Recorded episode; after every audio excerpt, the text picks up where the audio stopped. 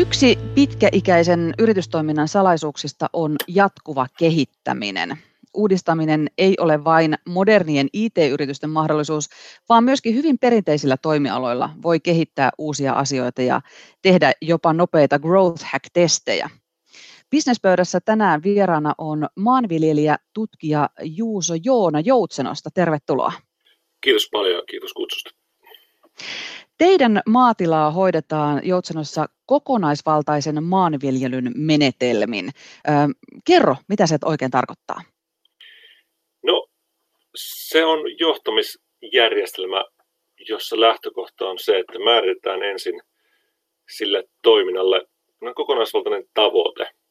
Ja kun nyt maanvilly etenkin meillä ja, ja Suomessa ehkä laajemminkin on, on usein tämmöistä perheviljelmäpohjaista, niin se aika usein tarkoittaa sitä, että se kokonaisvaltainen tavoite määritellään myös, myös koko elämälle ja kaikille teke, tekemisille. Et, et meilläkin maanvilly on, on perheen elämäntapa, että se ei ole vaan työtä.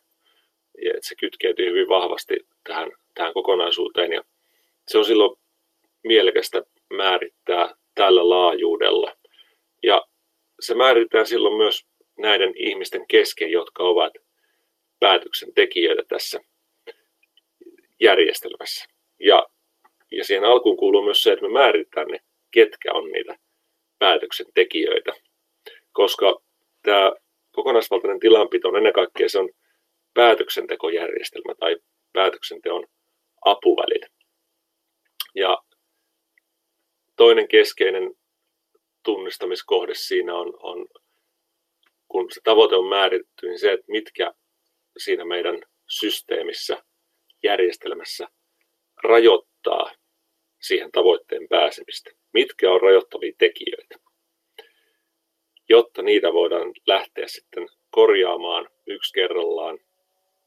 Ja, ja tällöin me pitää löytää myös ne juurisyyt, jotka aiheuttaa ongelmia ja rajoitteita ja puuttuu niihin.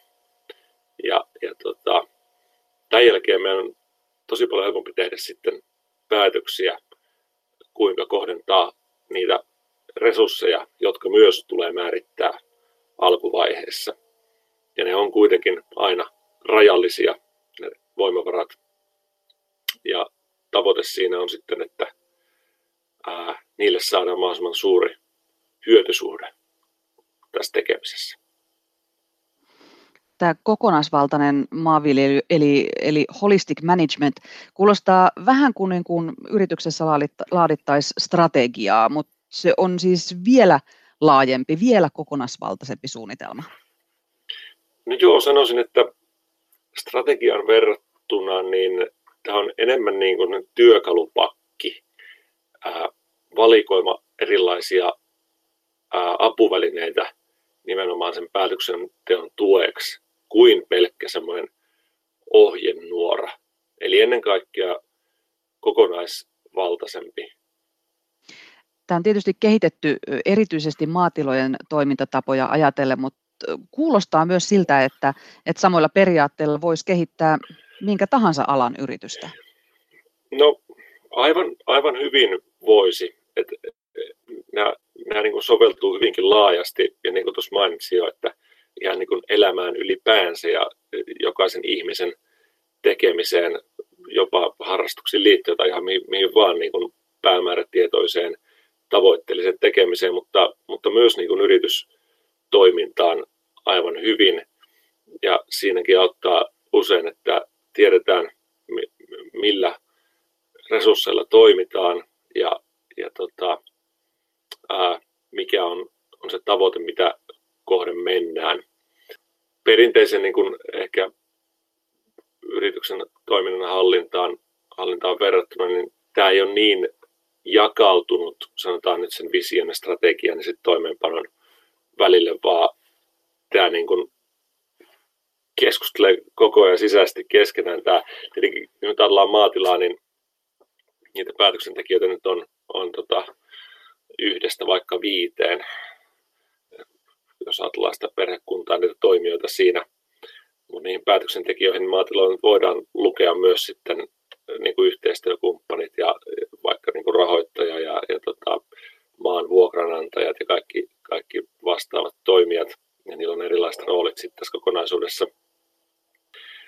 Mutta kun tämä on pieni tämä päätöksentekijöiden porukka, niin se jatkuva iteraatio ja keskustelu on niin kuin hyvinkin joustavaa ja mahdollista, että ehkä yrityksessä totta kai pitää jakaa niitä vastuita, mutta ehkä tärkeintä olisi, olisi nähdä se, että se kommunikaatio näiden eri tasojen välillä on, olisi niin kuin jatkuvaa ja molempi suuntaista. Kerro Juuso, mistä tavallaan teillä on äh, saatu idea lähteä kehittämään teidän tilaa tällä kokonaisvaltaisella tilanpidolla? Onko tämä ihan suomalainen keksintö vai mistä tämä tulee? Tämä on kansainvälinen toimija nykyään Holistic Management International-järjestö, joka tämän on kehittänyt ja kouluttaa nykyään sit, ihmisiä kokonaisvaltaisen tilanpidon kouluttajiksi. Suomessa on, on tota, yksi sertifioitu kouluttaja, joka tota, tälläkin hetkellä ensimmäinen on pohjoismaalainen ja toinen kaveri on, on parhaillaan käymässä sitä koulutusta. Itse en ole virallisesti kouluttanut, mutta olen silti kouluttanut viljelijöitä tämän mallin mukaisesti tämän, tämän toisen tätä sertifioidun kouluttajan Tuomas Mattilan kanssa. Ja, ja tota, Tuomaksen kautta tämä lähti, tämä räntautui Suomeen ja lähdettiin sitten pohtimaan tätä, kun oltiin villiä koulutuksia pidetty jo useita kertoja ja koettiin, että nämä tekijät ovat sen maatilan ja maanviljelijöiden kehittymisen rajoittavia tekijöitä, siis nimenomaan johtaminen. Ja, ja tota, sitten lähdettiin viemään tätä käytäntöön. Nämä elementit ja ajatukset, joita tämä kokonaisvaltainen tilapito sisältää, ei ole mitenkään kovinkaan siis erityisiä. Ne on hyvinkin järkeen käypiä ja moni maanviljelijä ja, ja tota, yrityksessä toimiva henkilö on varmasti niitä soveltanut ja soveltaa, mutta se kokonaisuus jäsentää ne eri asiat hirmu hyvin yhteen. Niin itsellekin kun tähän aikanaan perehdyin noin kymmenisen vuotta sitten ja lähdettiin rakentamaan koulutusta muille viljelijöille, niin kaikki oli niin kuin, tai moni se oli hyvin tuttua, mutta se, se oli tässä mallissa rakennettu niin kuin hyvin jo johdonmukaisesti ja jäsennellyksi järjestelmäksi, jota, jota toteuttaa ja ennen kaikkea siinä päätöksenteon apuvälineenä. Ja ihan ensin tietenkin lähdettiin soveltamaan omalle maatilalle ää, harjoitusmielessä ja, ja tota, se sopi hyvään, hyvään saumaan itselle, kun tällöin oli juuri ottanut tilan ää, haltuun ja lähdin sitten entistä voimakkaammin kehittää sitä tilan liiketoimintaa ja, ja tota, itse viljelyäkin, vaikka olin ollut vastuullinen ja, ja kasvanut ja työskennellyt tilalla jo, jo pitkään, tietysti koko ikäni. Ja kun tilalla oli haasteita taloudessa, mutta ennen kaikkea sitten maan kasvukunnossa, johon nämä moni asia lopulta kulminoituu, koska se on se tärkein resurssi, joka, jolla sitä tuottoa ja kasvua maatilalla tehdään, muunnetaan auringonvaloa yhteyttämistuotteiksi maan kautta. Ja sitä kautta se niin kuin jäsentyi itselle.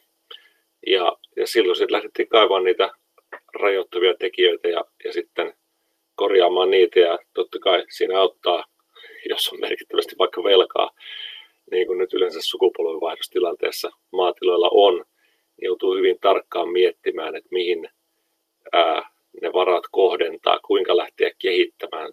Toinen tietysti merkittävä rajoite on aika maatilalle, mihin sen ajan käyttää ja teki itsellä vielä, kun sitten tekee lisäksi muita toimia, siis teen, teen tutkimustyötä tämän villystön ohella ja koulutan viljelijöitä ja kehitän maanparannusmenetelmiä muun muassa, niin, niin tota, tämä osui itselle hirmu niin hyvään hetkeen, että täytyy miettiä, että mikä on tärkeää ja mistä saadaan niin kuin suurin hyöty niille panoksille.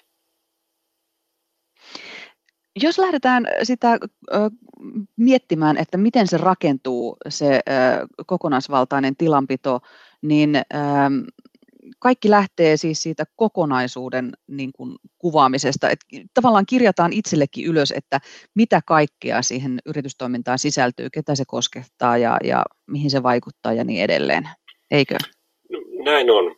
Maatilalla se tarkoittaa sitä, että minkälainen se maatila on, mitä siellä hallinnoidaan, kuinka paljon on peltoa, eläimiä, mitkä on tota, vaikka koneet ja kuinka, minkälainen on käytettävissä oleva työaika, onko muita tuloja, miten metsät suhtautuu sen kokonaisuuteen.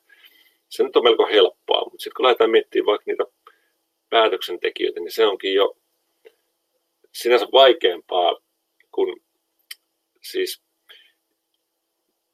niitähän on, mutta niitä ei välttämättä ole tai ajateltu niin, että, että itse asiassa vuokranantaja, se naapuri, voikin olla jonkinlainen päätöksentekijä, jos se vuokraa peltojaan vuosi kerrallaan tai kolmeksi vuodeksi sitten. Rahoittaja voi olla päätöksentekijä, se, se ohjaa jonkun verran sitä toimintaa. Ja sitten oikeastaan, mikä kaikkein yllättävintä monille on se, että jos on tehnyt jonkun merkittävän mittavan investoinnin, josta muodostuu velkaa, niin oikeastaan se investointi on tämmöinen eloton päätöksentekijä. Se saattaa sitoa sitä tuotantoa hyvin pitkälle eteenpäin, että täytyy tuottaa sen ehdolla, jos on vielä kyse jostain kiinteästä investoinnista, tuotantorakennuksesta esimerkiksi, niin se määrittää tosi paljon ja tästä voi päätyä tilanteeseen, että on pakko tuottaa, vaikkei se olisi itsessään kannattavaa, mutta saadaan kassavirta pyörimään. Niin nämä on ollut monille avaavia meidän koulutuksessa, että tunnistan, ai niin, että tämä itse asiassa onkin se, mikä määrittää tämmöinen toiminta. Sitten pitää miettiä, että halutaanko, että näin on. Koska tähän tietenkin pitäisi miettiä ennen kuin joku tämmöinen merkittävä investointi tai, tai sitoumus tehdään. Ja useampi niihin pystyy onneksi vaikuttamaan, tai ainakin pystyy niin vaikuttamaan siihen omaan asenteeseen ja ajattelutapaan, kuinka siihen suhtautuu. Ja sitten voi, niin kuin, vaikka se asettaa tiettyjä rajoitteita, sitoo jollain tapaa, niin silti voi säätää sitä kenties joustavempaan suuntaan. Ja nämä tämmöiset piilossa olevat tota, muuttujat on, on usein niin kuin hirmu olennaisia tunnistaa, niin voi olla tosi suuri vaikutus siihen kokonaisuuteen. Ja samahan pätee ihan kaikkiin yrityksiin, että et tosiaankin te, voidaan tehdä jotain suuria investointeja, jotka vaikuttavat sitten niin kuin vuosia vuosia eteenpäin ja, ja juurikin määrittävät vaikkapa sitä yrityksen suuntaa, vaikka olisi ehkä järkevää tehdä jotakin suunnan muutoksia, niin sitten on pakko mennä sen investoinnin mukaisesti tiettyyn suuntaan vaan. Aivan. Tärkeintä on tunnistaa ne ylipäänsä ja ottaa opiksi, että kun tehdään seuraavia vastaavia ää, sitoumuksiin, niin silloin se osataan tällä tavalla huomioida. Seuraava askel on sitten kokonaistavoitteen asettaminen. Mitä kaikkea se pitää sisällään? No ennen kaikkea sen pitää olla riittävän iso ja riittävän niin kuin ylätasolla oleva tavoite, että ei, jos nyt maatila ajatellaan, niin ei, ei niin kuin sillä tasolla, että tavoite on tuottaa ää, vaikka viisi rekallista leipävehnää, vaan, vaan se pitää olla, että paljon laajempi, halutaan tuottaa kasvin, kasveja ruuaksi ihmisille tai, tai tota, ää, halutaan huolehtia ympäristöä ja saada ää, e, tota, elinkeino itselle. Ää, eli tärkeintä on viedä sen riittävän korkealle, mutta sitä voi lähteä pilkkoon totta kai sieltä alempaa, että jos on joku suuri intohimo johonkin tiettyyn tekemiseen, niin, niin tota, siitäkin pitää kaivaa vähän niin kuin se juurisyy esiin, että miksi, miksi, miksi näin ja mihin se tähtää lopulta. Silloin kaikki se tekeminen tulee voida suhteuttaa siihen kokonaisvaltaiseen tavoitteeseen, ja tämä on se perusta sille arvopohjaiselle päätöksenteolle, että aina palataan siihen, että, että toteuttaako tämä nyt sitä meidän kokonaisvaltaista tavoitetta. Voiko se kokonaisvaltainen tavoite vaikkapa olla se, että, että haluan jossain vaiheessa omistaa äh, hienon lomahuoneiston Etelä-Espanjassa? No tota, itse en pidä sitä ehkä niin kuin hyvänä tavoitteena, koska se ei lopulta ohjaa sitä tekemistä. Se, se tietysti pitäisi olla sitten niin, että, että se tuottaa, että se tekeminen tuottaa mahdollisimman paljon rahaa. Mutta sitten siinä voikin kysyä tämmöisiä tarkistuskysymyksiä, että, että onko tärkeintä tehdä mahdollisimman paljon rahaa ja toisaalta onko niin, että en välitä yhtään omasta hyvinvoinnista tai, tai tota, perheen hyvinvoinnista tai ympäristön hyvinvoinnista. Ja sitten jos näihin vastaa, että, että ei, että kyllä välitämme, niin sitten huomataankin, että ei se olekaan ykkösprioriteetti tuottaa tai tehdä rahaa mahdollisimman paljon. Niin, eli on, jos mieleen tulee joku hyvä tavoite, niin on hyvä myöskin kyseenalaistaa sitä. Niin, kannattaa kääntää se ympäri ja miettiä, että mitkä on, on ehkä tämän tavoitteen tai sen konkreettisen tekemisen ne tota, kääntöpuolet tai trade-offit. Eli, eli kun kaikilla toiminnalla on, on tota, kääntöpuolensa, niin sitten kysyy, että onko ne merkityksettömiä. Et, et jos, jos nyt niin kun tavoite olisi tuottaa ja tehdä mahdollisimman rahaa, niin, niin sitten sitä voisi niin kuin kaiken hereilläoloja ajan ää, kohdentaa siihen. Mutta silloin, silloin tota vastaus on, että muulla ei ole väliä, mutta harvo, harvoin näin on. Mutta se pitää niin kuin pystyä kyseenalaistamaan kuitenkin. Mikä teidän tilalla on tämä kokonaistavoite? No se on se, että ää, halutaan tuottaa perheelle toimeentulo, mutta myös tehdä ympäristöstä viihtyisempi ja elinkelpoisempi elää nyt ja tulevaisuudessa. Eli tämä on se kokonaisuus, mihin, mihin meillä tähdetään ja silloin aina kun lähdetään vaikka miettimään investointeja tai, tai tota, ajan tai rahan investointia, niin voidaan niin kuin miettiä, että kuinka tämä suhtautuu tähän. Tekeekö tämä niin kuin tästä paremman tästä meidän ympäristöstä ja tuoko tämä meille toimeentuloa se vaatii tietenkin tietoa pohjaksi. Ja, ja sitten pitää määrittää myös arvot, mitkä meidän arvot ne on myös suhteessa tähän. Miten se käytännössä esimerkiksi tuon teidän tilan kokonaisvaltaisen tavoitteen saavuttamiseksi, niin miten se vaikuttaa siihen päätöksentekoon? Kerro jotain esimerkkejä. Minkälaisia päätöksiä olette tämän tavoitteen saavuttamiseksi tehneet?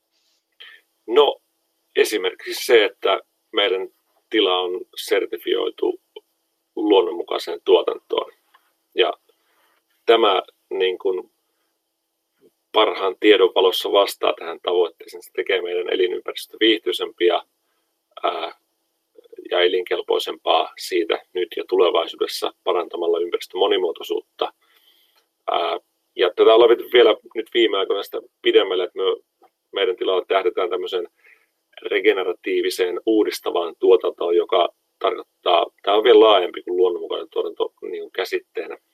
Se tarkoittaa sitä, että samalla kun tuotetaan ruokaa ihmisille ja eläimille, niin samalla parannetaan ympäristön tilaa, siis lisätään monimuotoisuutta, kasvatetaan maaperän hiilivarastoa, parannetaan vesien ekologista tilaa muun muassa tämä kietoutuu kaikki myöskin siihen ympärille, että, että sinä olet tutkija ja sinulla on sitä dataa, jota voit hyödyntää siellä tilanpidossa, eikö?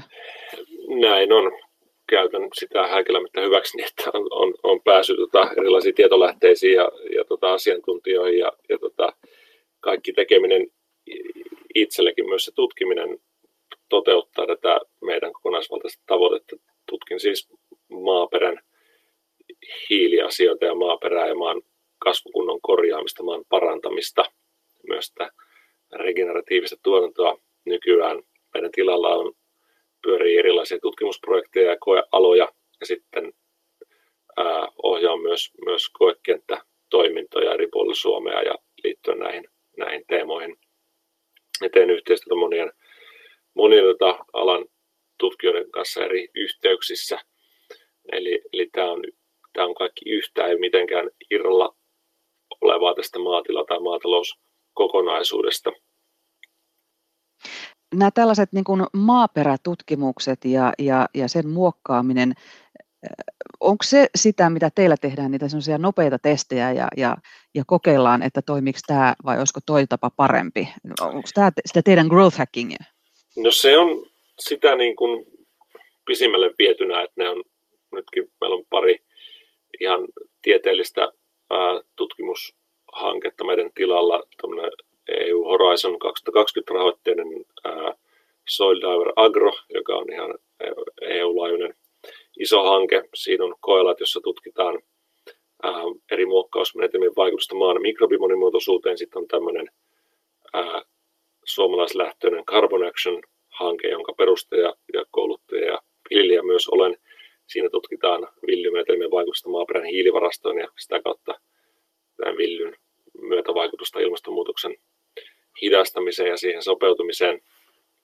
Et nämä on niin kuin pisimmällä vietynä, koska ne on sanotaan niin tieteellisiä kuin maatilan mittakaavassa voi, voi kevyesti olla, mutta sitä ennen niin, ja sen lisäksi tehdään tosi paljon ihan havaintokokeita ja siis itsellään on mennyt meidän tilalla siihen, että kaikki, mitä me meidän tilalla tehdään, on, on jo jonkunlaista kokeilua ja koko ajan niin viritetään sitä systeemiä. Näinhän, näinhän maanvilly yleensä onkin ja on ollut, että, että pyritään koko ajan hyödyntämään parhaiten tunnettuja menetelmiä, koko ajan säätämään sitä systeemiä. Muuttuja on valtavasti tässä meidän niin kuin tekemisessä, koska villykierrossa on meilläkin niin kuin kuutta seitsemän eri kasvia ja sitten on eri lohkot ja eri maalajit ja voi käyttää eri koneita ja sitten vielä säätkin vaihtelee, niin se on, se on niin jatkuva hienosäätöä, mutta aina sitten näistä kokeiluista vakiintuu ää, hyviä menetelmiä, joita otetaan käyttöön ja, ja sitä lähdetään rakentamaan kuin, niin kuin pyramidia tätä systeemiä, että aina ne perusteet kuntoon ja sitten siihen lisätään koko vähän lisää. Ja tavoitteena on tietenkin korkeat sadot ja kuten nämä, nämä tavoitteet, joita mainitsin aikaisemmin, niihin pääseminen, hyvä taloudellinen tulos. Ja siinä ollaan onnistuttu melko hyvin meidänkin tilalla, että, että vaikka ollaan luomutilannissa, meidän sadot on parempia kuin tavanomaisessa viljelyssä keskimäärin ja se tarkoittaa, että tuottavuus on, on silloin moninkertainen, koska luomutuotteiden hinnat on, on paremmat ja siinäkin vielä sitten on edetty parhaat mahdolliset markkinakanavat viedä jopa, viedä jopa itse suoraan sitten Keski-Eurooppaan tiettyjä, tiettyjä tuotteita, että saadaan paras mahdollinen hinta. Kyllä se testaaminen kuuluu niin kuin hyvin olennaisesti tähän maatalouteen. Se, mikä en tiedä, onko tämä kovin niin nopeata testaamista, koska se kasvukausi on vuosi. Että me pystytään niin kuin seuraavana vuonna toistaa joku, tai se voi olla jopa 5-6 vuotta, koska se villykierto on sen mittainen ja seuraava tilaisuus toistaa joku juttu tietyllä paikalla tulee viiden vuoden päästä. Eli tässä on meillä perustuna se, että kaikki havaintokokeet ja testaaminen perustuu hyvin vahvaan niin kuin teoreettiseen taustaan, jota tietenkin tutkijana pystyn hyödyntämään ja, ja sitten kehittelen näitä koeasetelmia, ää, jotta niin kuin mentäisiin mahdollisimman lähelle sitä oikeaa tai parasta. Ja tähän otetaan paljon esimerkkejä maailmalta, mitä, mitä tehdään. Että en ole varmaan itse monta juttua keksinyt tilalle, vaan lähinnä soveltanut sitä, mitä on maailmalla tai muilla viljelijöillä Suomessa nähnyt ja sovittanut sen näihin meidän olosuhteisiin. Totta kai sitten voidaan tehdä niin kuin kokeita ja testejä pienialaisesti pienillä maaloilla. Jopa meidän kasvimaalla tehdään kaikkien viljelmät kokeilut yleensä. Se on niin kuin käsi, käsityönä pystyy intensiivisesti tekemään asioita. Mutta tämä, tämä on sitä, jolla, jolla sitä toimintaa niin kuin jatkuvasti kehitetään. Ja se on se oma niin kuin intohimo tässä tekemisessä juurikin se, että koko ajan parannetaan. Ja nyt, nyt tietysti nykyään vielä tähän ää, informaatioteknologiaan antaa valtavat mahdollisuudet kaikenlaisen mittaamiseen. Meilläkin on pellossa langattomia peltotiedustelijoita, siis Soil Scout-antureita muun muassa, ja on, on vielä toisenlaisia tota, antureita tuolla koealalla, mitkä mittaavat maan lämpötilaa ja kosteutta, ja meillä on työkoneessa automaattiohjaus, satelliittiperusteinen, ja sitten leikkuu puimurissa sadonkorjuulaitteessa on niin kuin paikkatietoon perustuva ää, satokartoitusjärjestelmä. Sitten me katsotaan ilmakuvia säännöllisesti ja jopa, jopa viikoittain joskus, kun tuolla Sentinel 2 satelliitti painelee meidän yli neljän päivän välein, niin siitä saadaan niin jatkuvaa tietoa, että tietyllä resoluutiolla, että miltä pellot näyttää. Dronella otetaan ilmakuvia, koitetaan löytää ne ennen kaikkea paikat, joissa kasvaa huonosti, jossa on joku ongelma. Eli se rajoittava tekijä lähtee puuttumaan niihin. Ja tietoa syntyy niin kuin valtavasti koko ajan ja sen niin kuin hallinta rupeaa olemaan jo pikkasen haaste. Ja sen sitten käyttäminen päätöksenteossa. Itse asiassa tähän niin kuin tarvittaisikin työkaluja ää, ja tekijöitä, jotka sitä dataa niin kuin louhis päätöksenteon tueksi. Et to, toki itse pystyy sitä aika helposti käsittelee ja, ja tota, tarkastelee ja käyttää päätöksenteon avuksi, mutta ei sen jokaiselle maanviljelijälle ole arkipäivää.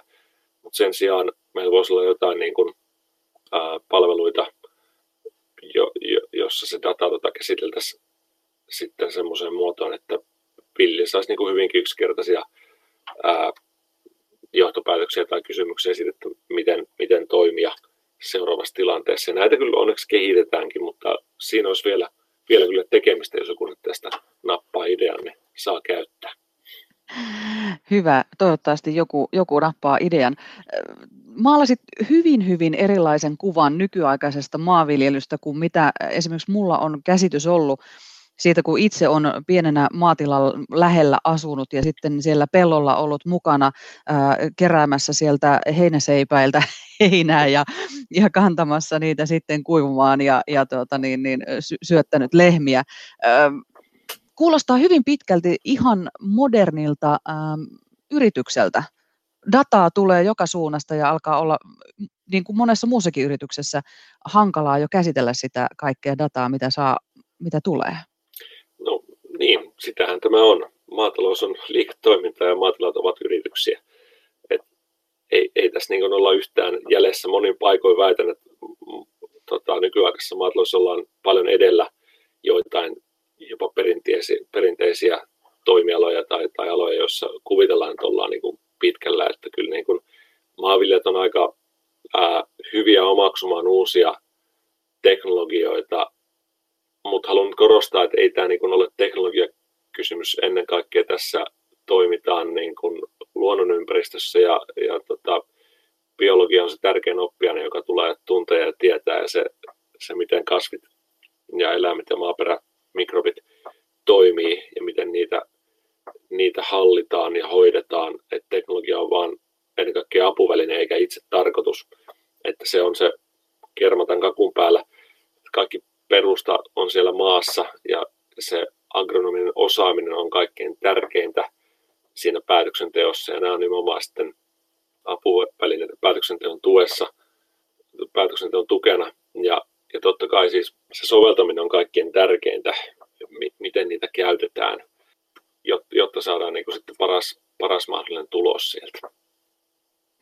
Tässä jos ajattelee nyt tätä kokonaisvaltaista maanviljelyä, sen koko sateenvarjo, jonka alla ne on ne, suunnitelmat ja, ja päätöksentekijät valittuna ja, ja huomioituna ja, ja ne mahdolliset esteet huomioituna ja niihin mietitty sitten niitä tapoja, miten niitä, niitä voisi purkaa pois. Kaikkihan tavallaan johtaa siihen, että maatilasta tulee kannattavampi, yrityksestä tulee kannattavampi. Kyllä. Tämä antaa paljon niin kuin, työkaluja siihen, koska kuitenkin kaiken sen toiminnan edellytys liiketoiminnassa on se, se liiketalouden kannattavuus ja tunnistamalla ne rajoittavat tekijät pystytään puuttumaan niihin oikealla tavalla saamaan suurin hyöty niistä panoksista ja, ja tavoittelee niin kuin suurinta marginaalituottavuutta eli panos-tuotossuhdetta siinä tekemisessä. Siellä voi olla valtavia eroja niin kuin ma- maatilalla, että mihin, mihin niin kuin panostaan liian usein maatiloilla ja väitän monissa muissakin yrityksissä hoidetaan oireita. Eli, eli tota, ei osata oikealla tavalla tunnistaa sitä juurisyytä, joka aiheuttaa sen, sen oireen. Ja, ja tota, silloin se on melko tehotonta varojen käyttöä. Ää, esimerkiksi maataloudessa saatetaan niin kuin vaikka hankkia raskaampi muokkauskone ja muokata enemmän, koska maa on tiivistynyt, eikä tunnistaa, että sitä maata tiivistää vaikka ne raskaat koneet ja, ja sitten huono vesitalous tai alhainen multavuus tai ää, yksipuolinen villykierto. Eli tosi tärkeää tunnistaa juurisyyt.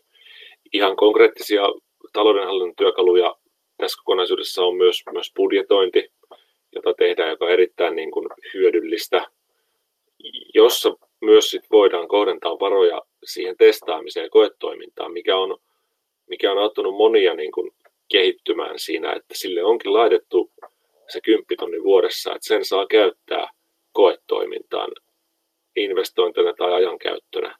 Ja se on niin kuin muuttanut heti niin kuin tekemisen luonnetta, kun usein saattaa olla tiloilla, että no ei kerkeä, ei ehdi tekemään kokeita tai testaamaan.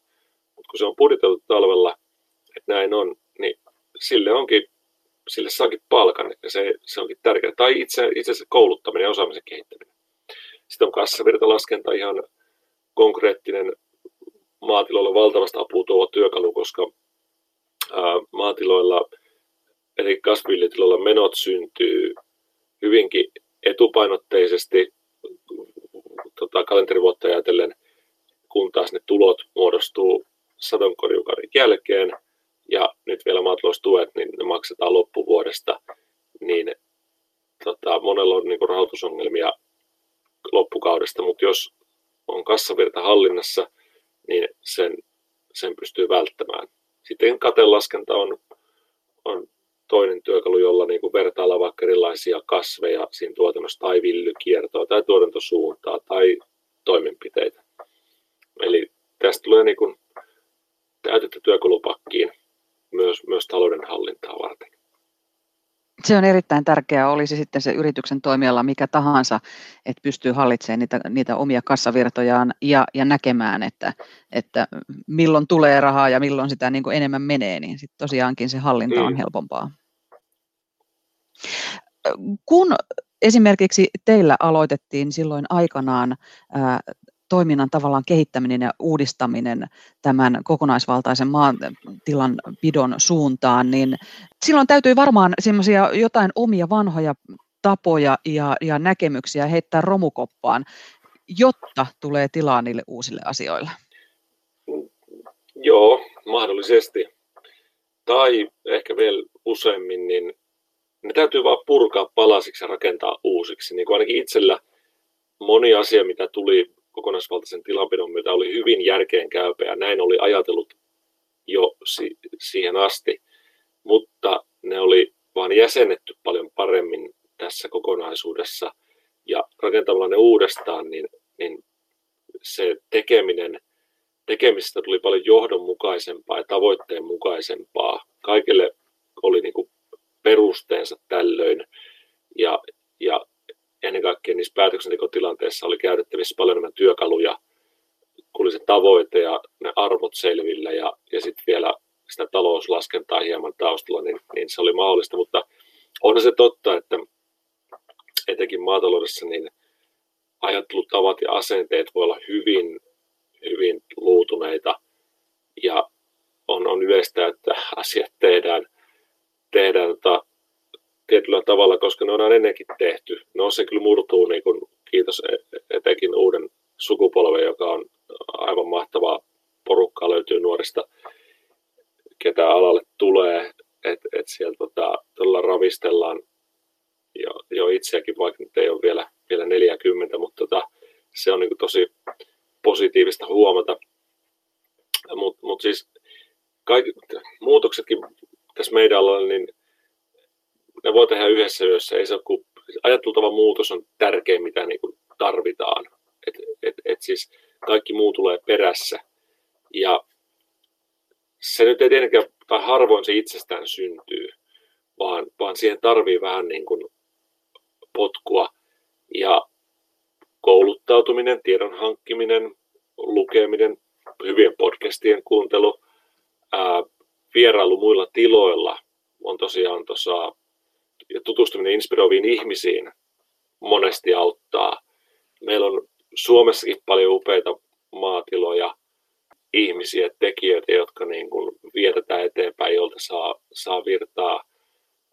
Maailmat on tosi helppo nykyään poimia sitten median kautta ja, ja tota, viestimien kautta informaatiota. Mahtavia kirjoja löytyy. Monet neuvontahankkeet järjestää paljon tilaisuuksia tapahtumia. Meidänkin tilalla on vuosittain, meillä on Pinnar-tapahtumia, ollaan pidetty omaa podcastia, Maaville tietobaaria Tuomas Mattilan kanssa Yle Areenassa käykää kuuntelemassa. Eli moni, moni tapoja on sen ajattelutavan muuttamiseen. Kannattaa kokeilla. Mistä sinusta se uudistustyö kannattaa aloittaa? Onks, mennäänkö pienin askelin vai, vai oliko tuossa äsken listattuna juuri ne tavallaan keinot, mistä, mistä kannattaa aloittaa? Joo.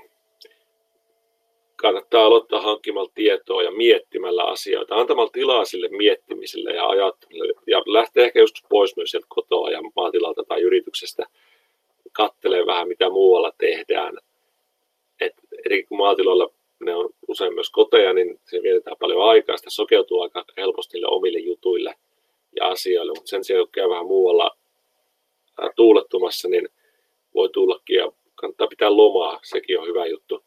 Mutta kyllä se niin kuin, ajattelun niin kuin vaan härnääminen tuottaa usein hyvää tulosta. Ja vielä parempi, jos niitä voi jonkun muun kanssa keskustella ja ruotia kotona, kollegoiden kanssa, neuvojien kanssa.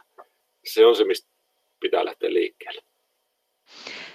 Juuso Joona, jos lopuksi vielä tiivistäisit tämän kokonaisvaltaisen maaviljelyn eli holistic managementin tärkeimmät opit, niin mitkä ne sinun mielestä ovat?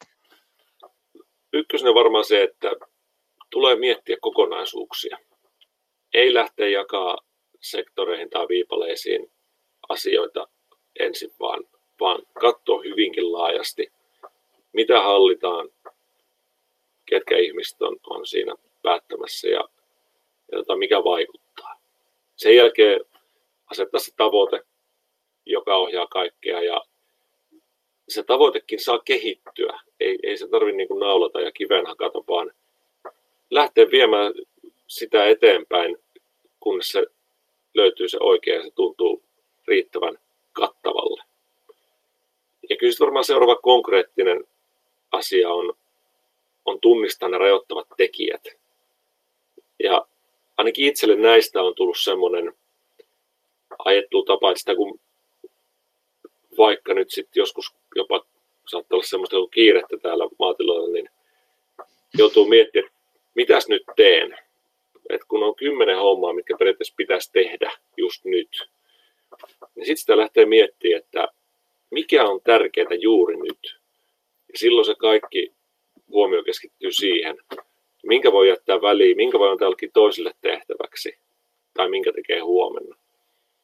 Niin nämä auttaa tosi paljon siinä, että toiminnasta tulee johdonmukaista. Muuten se voi helposti olla tässä maatilaympäristössä, kun, kun sitä tekemistä oikeasti on todella paljon kasvukaudella, niin se voi mennä muuten sääntäilyksi, mutta että on selkeä punainen lanka ja suunta, mihin mennä, niin näkisin näillä kolmella työkalulla kokonaisuudet, tavoite, rajoittavat tekijät pääsee hyvin alkuja eteenpäin muualle kuin maatiloille. Hyvä, erinomaiset vinkit. Kiitos Juuso Joona ja tuota, mukavaa syksyn jatkoa sinne maatilalle. Kiitos erittäin paljon, oli kiva olla kertomassa tästä.